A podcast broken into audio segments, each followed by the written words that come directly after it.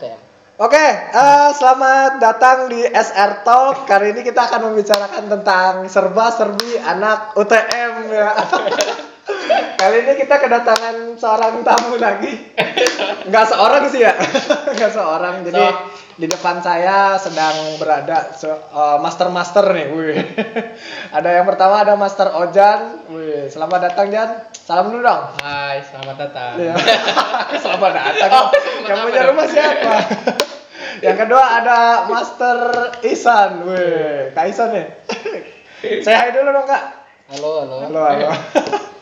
Oke, kita akan apa nih, Jan? Ngapain ya kita ya? Nggak tahu, Ani cuma pengamat di sini. Iya. Enggak, itu bantuin Anda bantuin Oke, Anda sip, nanya. sip. Aku Oke, bantuin ya. Sip.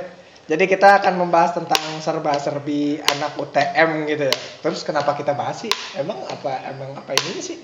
Nggak Ada tahu. plusnya? Kata Bang Isan seru, soalnya jadinya kita bikin konten. Iya. Gimana kak? Kenapa anak UTM jadi emang beda sama anak SBM? iya, Anak SBM, SNM, BUD. PIN, BUD, or- anak Iya. OSIS, jawa OSIS. Paling seru tuh anak UTM. Wih, Satu, mayoritas orang berduit. Weh, hidup anak UTM. Dua, eh, biasa mayoritas Jabodetabek. Ya nggak mayoritas tapi banyak yang Jabodetabek. Iya. oke. Tiga, banyak yang anak dosen. Oke.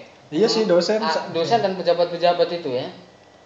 Terus empat, ah, biasanya pada bawa motor tuh anak UTM. tuh.